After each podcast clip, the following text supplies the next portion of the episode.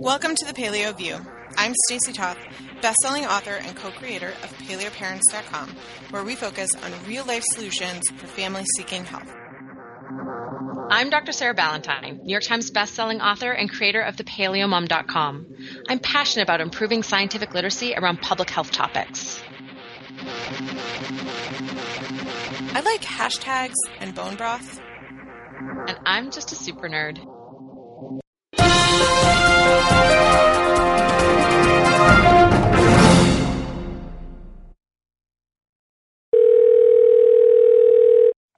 Hello, listeners. Look at me making change already. Oh my gosh, that was like twice in a row.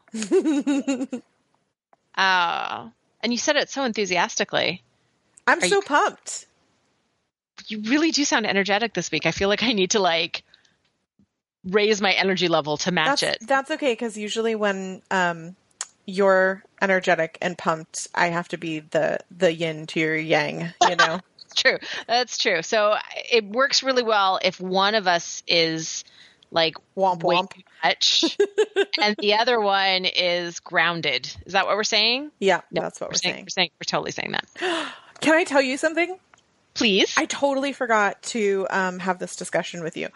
We, as a family, are reading a new book series that I really want to share with everybody because it's so fantastic that um, I want to encourage families to read it together.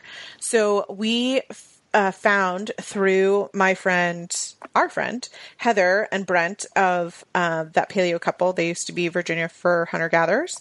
Um, they were listening to a Tim Ferriss podcast with an author of a book series called The School for Good and Evil. And they were listening to the podcast and they were like, Stacey, this sounds like you would really like this book. So I looked into it and I listened to that podcast and I downloaded the audiobooks through our Audible membership. This is not a paid endorsement. Um, and am obsessed with these books. So I know everybody knows that I like Harry Potter, and also Sarah that you like um, teenage dystopian fantasies. You, I am 100% sure, are going to love this book, and it's definitely okay to read with your oldest. I think, I think even. She's she's actually already read it. oh my gosh, of course she has. But she didn't say, "Hey, mom, I think you would like that." This has she read the afterwards. whole? Has she read? The, so there's three books now. There's going to be six in the series, and he's got a contract for the entire movie set with Universal, just like um, Harry Potter did. So I don't know because I cannot. She's a voracious reader. Did I? Yeah, I don't think I, I told know. you. She just finished the Lord of the Rings series in nine days. It took me fifteen years to get through two towers because of the running through the fields of Rohan for like a hundred pages of just running through the fields. It took me fifteen years to read that series. She finished it from uh, Fellowship of the Ring to the end of the Lord of the Ring in nine days. She was absolutely obsessed. So um, this is a kid who, you know, I can't. She spends all of her allowance money on books now. She has her own Kindle. Um, she, I can't keep her in books. So I've completely lost track of what what she's read. Um, I never had a hope really, but I do know that she read that one, and I can't because she went she went through her Harry Potter phase and was very very obsessed with Harry Potter, and I think she finished reading those books or sort of early third grade, so like a year and a half ago. Um, I can't I can't remember how much she liked or not, but I'm pretty sure it's on her bookshelf. So I might go. I don't know if she's got like the first couple or if she just had the first one. I'm going to go figure that out. So it is uh, for listeners who don't know. It is a um, a school based on fairy tales, and um, the characters are all in school to learn to be good or evil, so that they can go and have successful fairy tales. And there are two characters, two main characters, and they're females. Which, hello, two main female characters, amazing Right? and then um, the, the one is in each school, and so uh, it travel it like follows their their journey. What is super crazy awesome is um, it becomes like Hunger Games. And so it's like this really cool crossover of all of my favorite um, teenage uh, obsessions. So, So this just- is a complete aside. yeah. But so when my daughter finished reading The Lord of the Rings, the first thing she said is, I need to read a book about girls now. And then the next thing she did was she asked if she could read The Hunger Games. And I'm having this whole like existential crisis as a parent about whether or not Mm. that's appropriate for a 10 year old to read. So everybody has to make their own parenting decisions, but our philosophy has always been as long as it's not like an X rated, you have to be 17 to buy it. Um, that if the kids want to read it, they can read it. So Cole has read um, a lot of things that most parents wouldn't want an 11 year old reading, but um, it really encourages him to read because he feels like he's getting like an advantage. So, for example, Deadpool, he he reads Deadpool and he read the entire Walking Dead comic book series. Um, Deadpool's pretty explicit. yeah, Deadpool's pretty explicit, as is Walking Dead is pretty violent. Um, and the rule is that Matt has to read them first. And um, Matt's like, yeah, it's completely inappropriate, but it's not like anything that he wouldn't hear from his friends in middle school. So um, that's the choice that we made. But everybody has to has to make their own. If it's like on TV or something, completely different than if it's reading. Didn't you had the same dilemma with um, The Martian? Yeah, and she's read it about 30 times now. Right. I'm not exaggerating that. And it became, I had to teach her what some swear words meant because it was a comprehension barrier for understanding that book. And she's, you know, thus far, she's never used them at school. Um, but she now understands it when an adult says it and she loves being in on it, like being in on understanding what that word means. Um, and, you know, she just, I mean, I loved that book too. She uh, adores that book. Um, and it's she almost like she'll she'll read it almost as like a cleansing between like cleanse the palate in between other books like she'll come back to it and read it again because it's just such an enjoyable story for her um but there were no children being violent towards other children in that book which is i think the hesitation i'm having about hunger games. Just totally irrelevant to our listeners who are like when are we going to talk about paleo food stuff? But um i it's it's i'm i'm trying to distract her right now. She's she's reading another couple of series and i suggested she read we've got the entire narnia series and i think she's only read the lion the witch and the wardrobe. So i'm like why don't you read that? Since you did tolkien in nine days clearly you can handle a little cs lewis. Has she done um, Philip Pullman's His Dark Material trilogy? I don't think so. That's- we tried. Um, there's been a few books that we've tried that she has found like just much too scary. Like she she put down Miss Peregrine's Home for Peculiar Children after the first chapter. She did not want to keep going. Keep going. And I read the whole trilogy and I was like, yeah, no, So- not good for her. So maybe she'll start Hunger Games and change her mind. Uh, could could possibly be.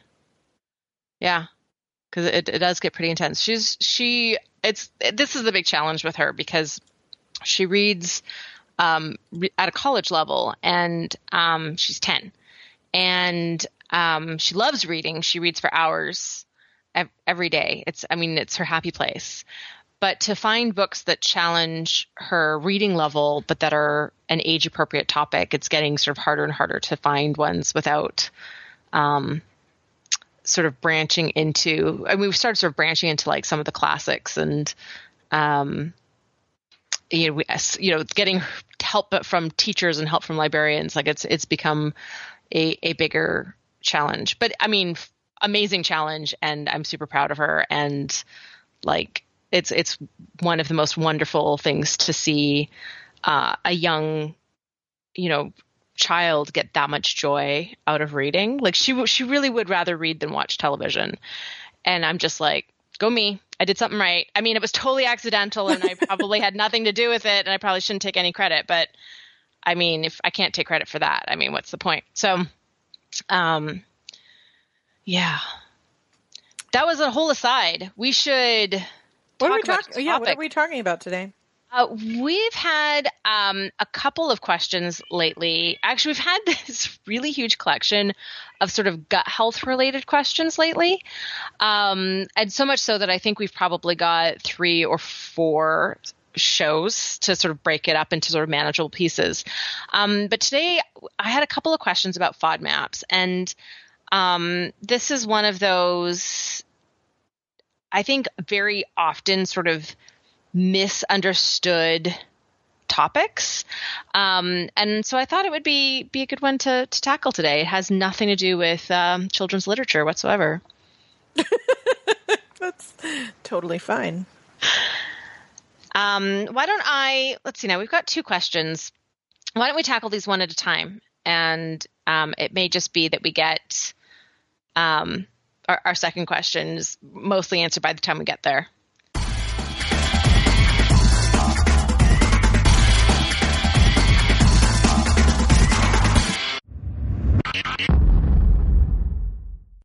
So, our first question is from Wendy. I have been diagnosed with hypothyroidism, fibromyalgia, and fructose malabsorption. I was eating a FODMAP diet for a few years before starting paleo 14 months ago. I combined AIP and FODMAP eight months ago, and while I felt much better, I am not symptom free and still often have stomach pain in the lower left abdomen. This pain seems to be more frequently lately. Have I missed something? I'm I'm assuming you've got you've you've got an answer. Maybe I should read the next question because I'm going to be pretty useless. Um, I I you're never useless on this show, Stacy. Um, you're probably never useless anywhere, frankly. Oh, now you're just sucking up a little bit. All right, so I, I felt like uh, maybe we should take a step backwards and just talk about what FODMAPs are for a second because I think that we've got a little bit of myth busting to do around these. So, FODMAPs are quite simply highly, highly fermentable.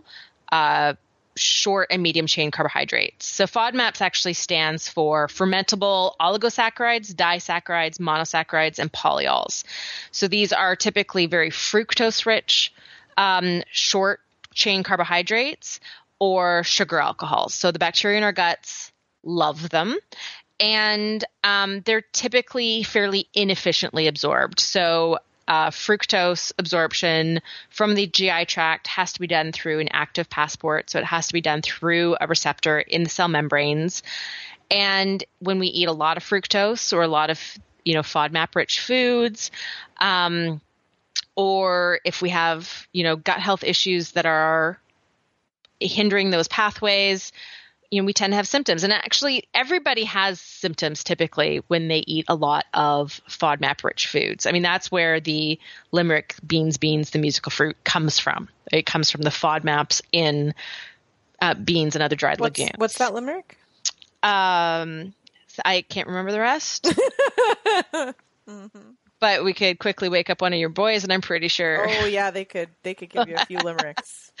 Uh, i know now that matt is going to get one of them to say or all three of them to say it together and then paste that into the show right about here.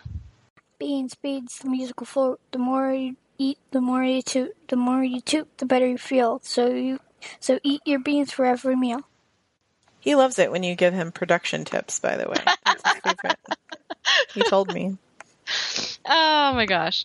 So, um, what basically happens with, I mean, it happens to everyone if you consume very high FODMAP foods, um, but it, it does a couple of things. So, it decreases water absorption in the large intestine and it also causes a sort of blooming of the bacteria. So um, it really feeds those bacteria in the large intestine pretty uh, aggressively and they reproduce a little bit more quickly.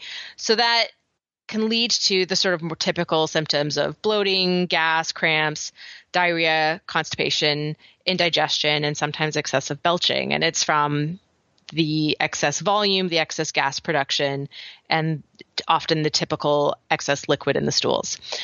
So, what happens for people with FODMAP intolerance is due to something, typically um, poor cellular health of the cells that, that line the digestive tract, but it can also be gut dysbiosis.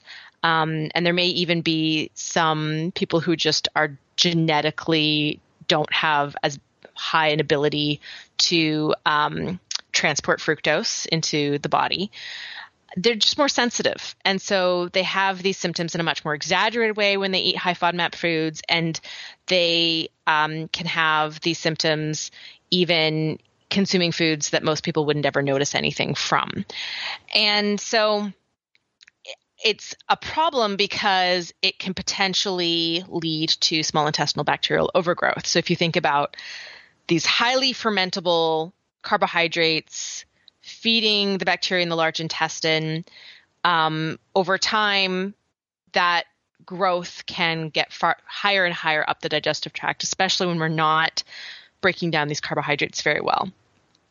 So, low FODMAP diets have been used in clinical trials for people with um, irritable bowel syndrome quite successfully as symptom management, and they've been used as symptom management in small intestinal bacterial overgrowth. And there's definitely at least a percentage of the cases of IBS that are actually attributable to SIBO. So that's where that overlap happens.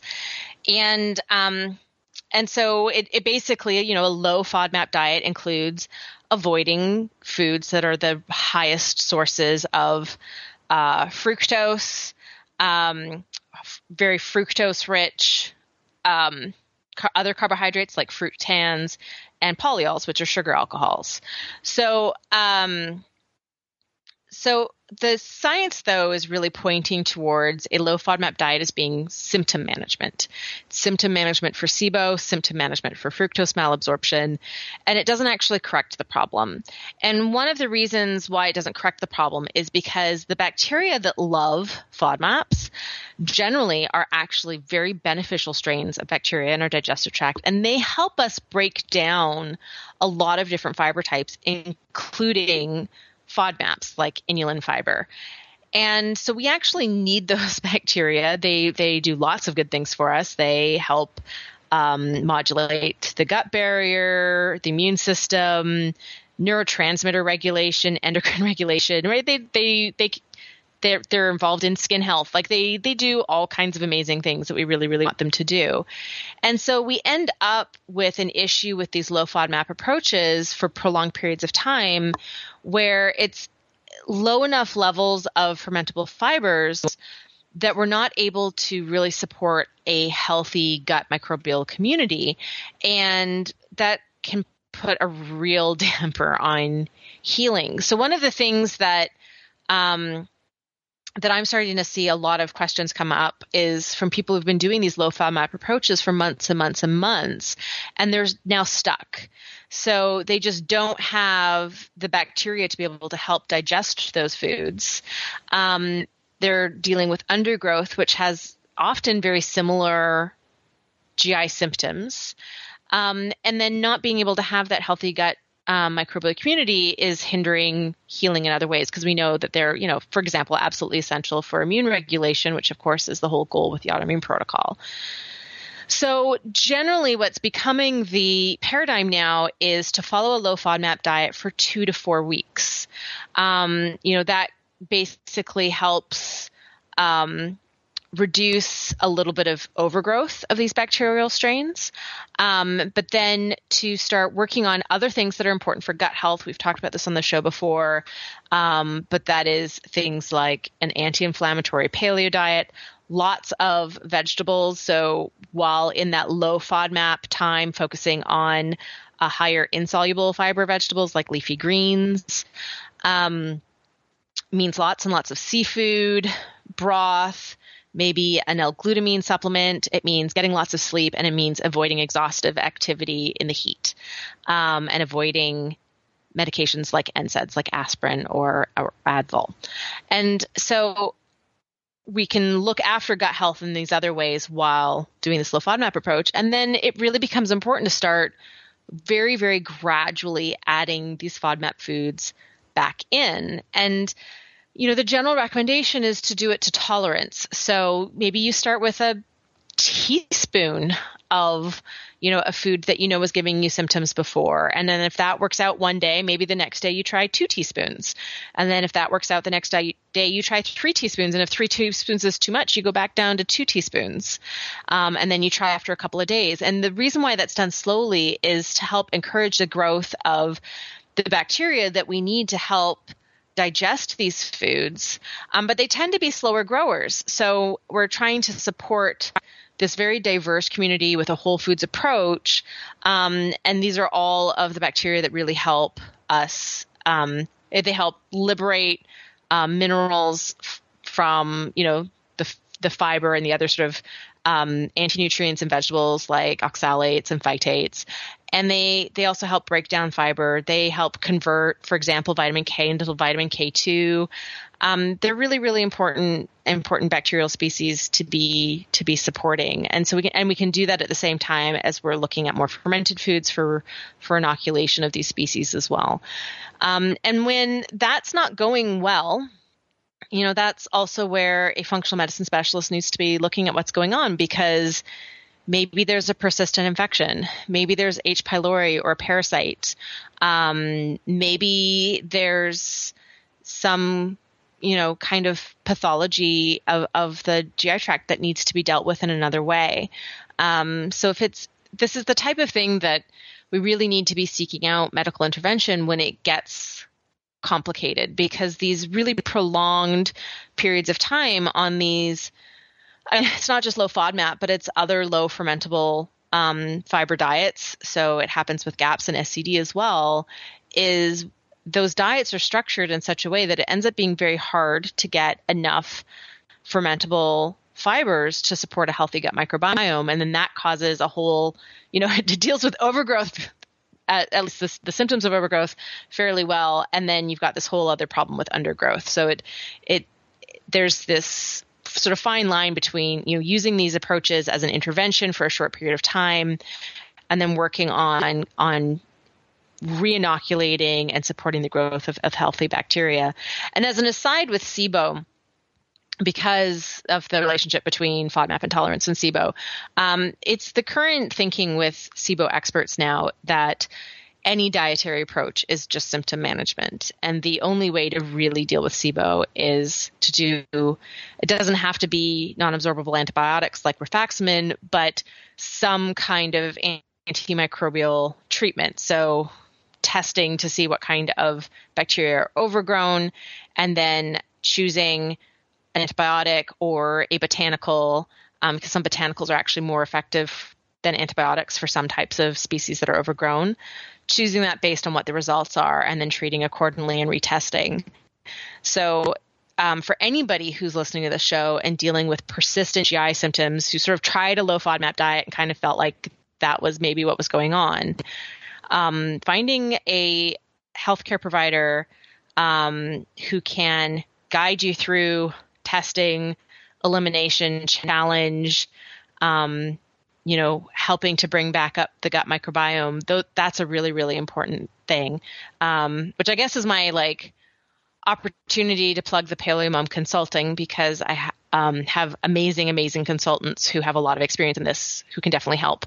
Um, and we can put a link in the show notes for that um, if anyone listening does feel like they are really need to go to that one-on-one guidance uh, level.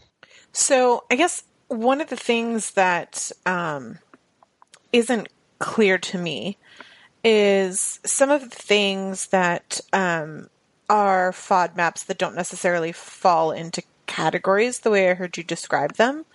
Um, so I know uh, garlic and onions, for example, being some of the most common irritants. I wouldn't have thought them to be that simple type of carbohydrate that falls into uh, the other categories. Yeah, they're they're actually very very high in fructans, which are fructose rich fibers like inulin fiber. Interesting. Um, yeah, so know. I know it's so that's always one of the other challenges with FODMAP intolerance is, um, you know, with fructose um, and free fructose, there's pretty good data for for different foods. And there are definitely some some fruits that are just really high in free fructose that can be a problem. So like the classic examples are mangoes but also apples grapes pears and watermelon all have more than the cutoff is called half a gram of free fructose per 100 gram serving um, in excess of free glucose. So it's sort of like more fructose than glucose. Um, fructans are fructose rich fibers, lo- like longer chain carbohydrates, and um, and inulin is sort of like the classic example.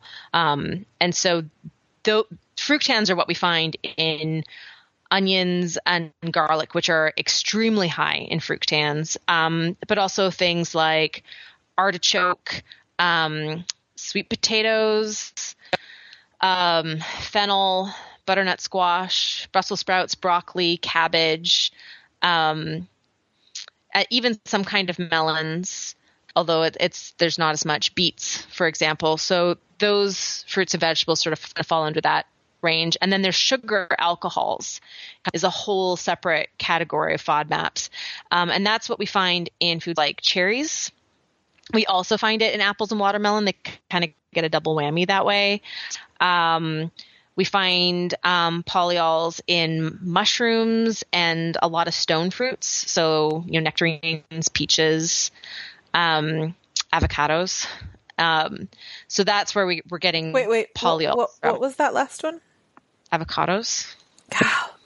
I mean, it's still a little bit not right, but it's not what it was, Sarah.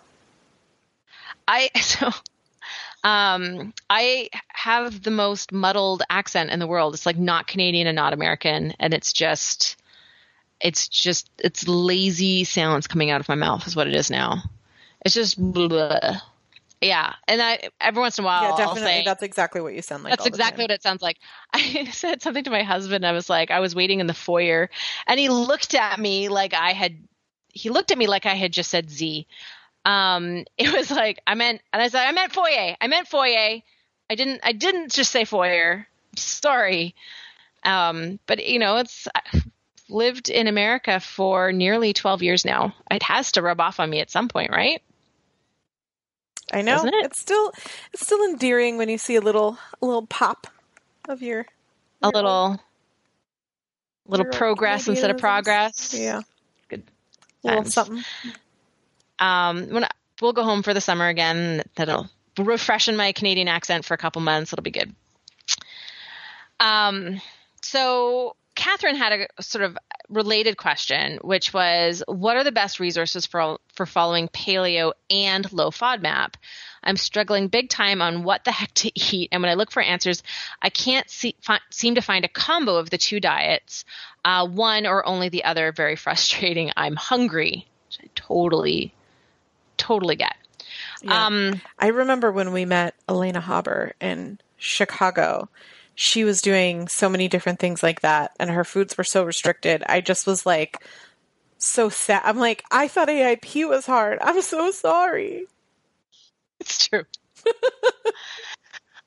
um, so I made sure to put uh, lists of FODMAP containing foods in the Paleo Approach and the Paleo Approach cookbook, and every recipe that's in the Paleo Approach cookbook is labeled if it has FODMAPs with either a substitution or a "this cannot be made low FODMAP." Um, and and that's because of you know the reason why I did it that way is because of the number of people with autoimmune disease who have GI symptoms that can be helped with this sort of short-term intervention and then slow, you know, reintroduction of, of FODMAP foods. Um, the other person in our community who has written extensively about uh, FODMAPs is Aglaé Jacob. It's called Digestive Health with Real Food. Ah, yes. Um, and she she has one of the most thorough guides for paleo and low FODMAPs that that I've ever seen. She's done a lot of research into them, um, so she's a great a great resource. Um, but I think that you know really once you're paleo, most of the most common food sources of FODMAPs are already eliminated. So you know wheat's gone, milk's gone.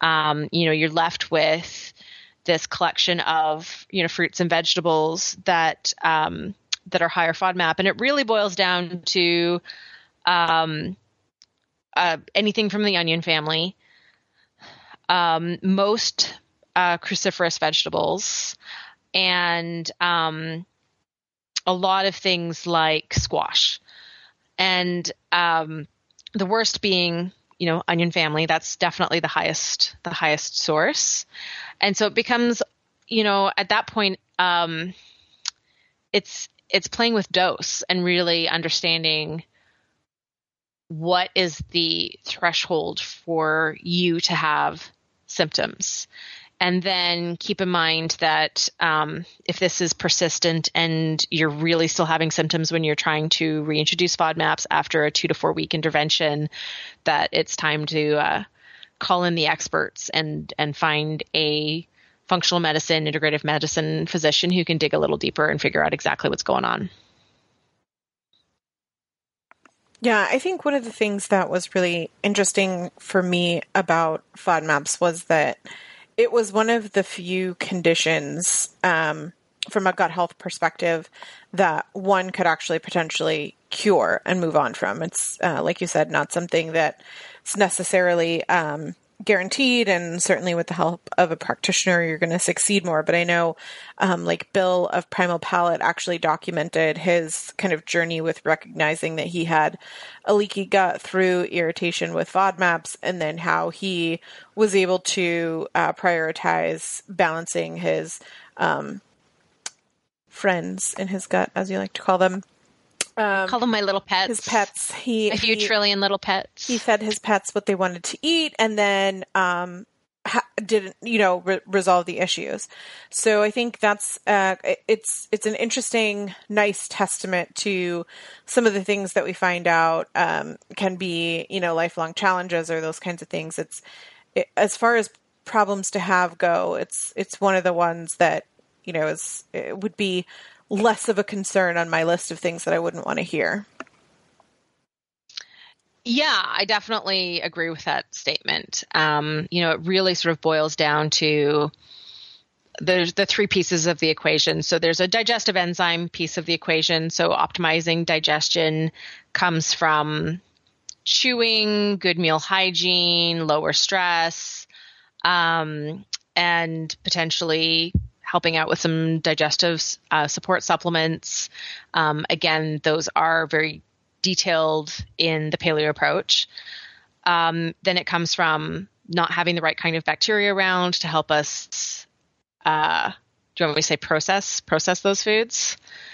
Um, and then like it, it when you say that. Yeah, there you go. And then it comes from you know the cellular health of of the cells that line line the intestines and and them not being able to keep up with the transport of, of fructose into the body from what we're eating.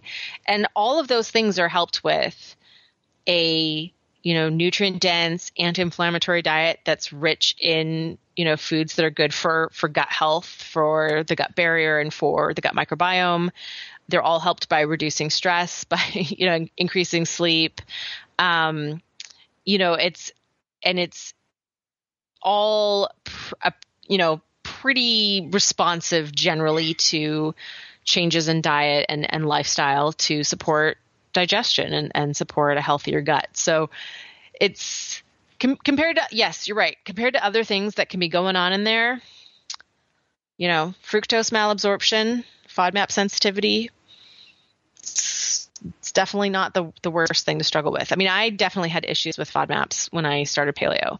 And I wish I could say, yeah, I went on a low FODMAP diet and it totally went away. Um, I never went on a low FODMAP diet. It still, it still went away. I just kind of persevered. I actually felt like the change to more seafood and more leafy greens by itself was enough for me to get rid of um, my FODMAP issues. I also did um, L-glutamine supplementation for about six months and it was sort of like doing those other gut health things. I never actually had to do the elimination and reintroduction of FODMAPs. I just kind of persevered eating them, and then my symptoms just completely went away. Dun, da, da. Awesome. Well, you got so many things today from uh interesting Children's literature sing- recommendations. sing, sing songs from the children to um yeah literature and uh mic drops a reading rainbow reference. I, I don't know what else you're looking for from us but i feel like we delivered.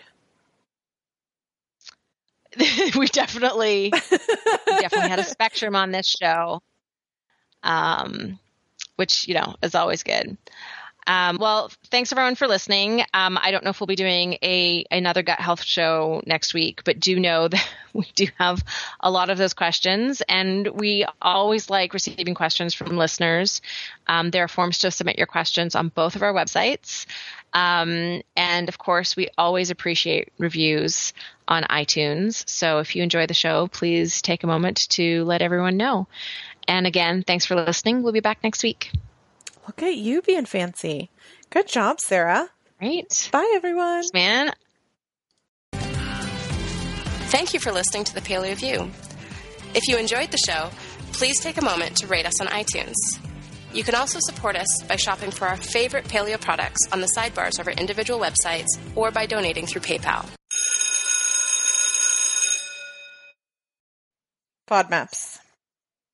Whereby Stacy self-diagnosed with yet a, another medical condition. Is that the truth? No. I, I just- totally didn't know that. I Um, feel like every time we have a show, I'm like, "That's totally me." Um, I am totally blanking on the name of her first book. Stacy, do you remember it? Well, her blog, Ra- Radical Nutrition, Radica. right? Radica. Mhm. Yeah. I don't know the Radica name of- Nutrition. yeah, I don't know the name of the book. I'm sorry. I'm just gonna Google it right now. I was gonna say, should we Google it and call it a cut point? we could just make people listen to to your Google. we Google things. Let me Google that for you, Sarah. Um, I think one of us has to be a verified site for it to work, though, and I'm not. I need to reapply for it. I got when I the last time I applied for it, I got shut down by Facebook. Why? They said I wasn't cool enough or something. Seeking the truth never gets old. Introducing June's Journey, the free to play mobile game that will immerse you in a thrilling murder mystery. Join June Parker as she uncovers hidden objects and clues to solve her sister's death in a beautifully illustrated world set in the roaring 20s. With new chapters added every week, the excitement never ends. Download June's Journey now on your Android or iOS device or play on PC through Facebook Games.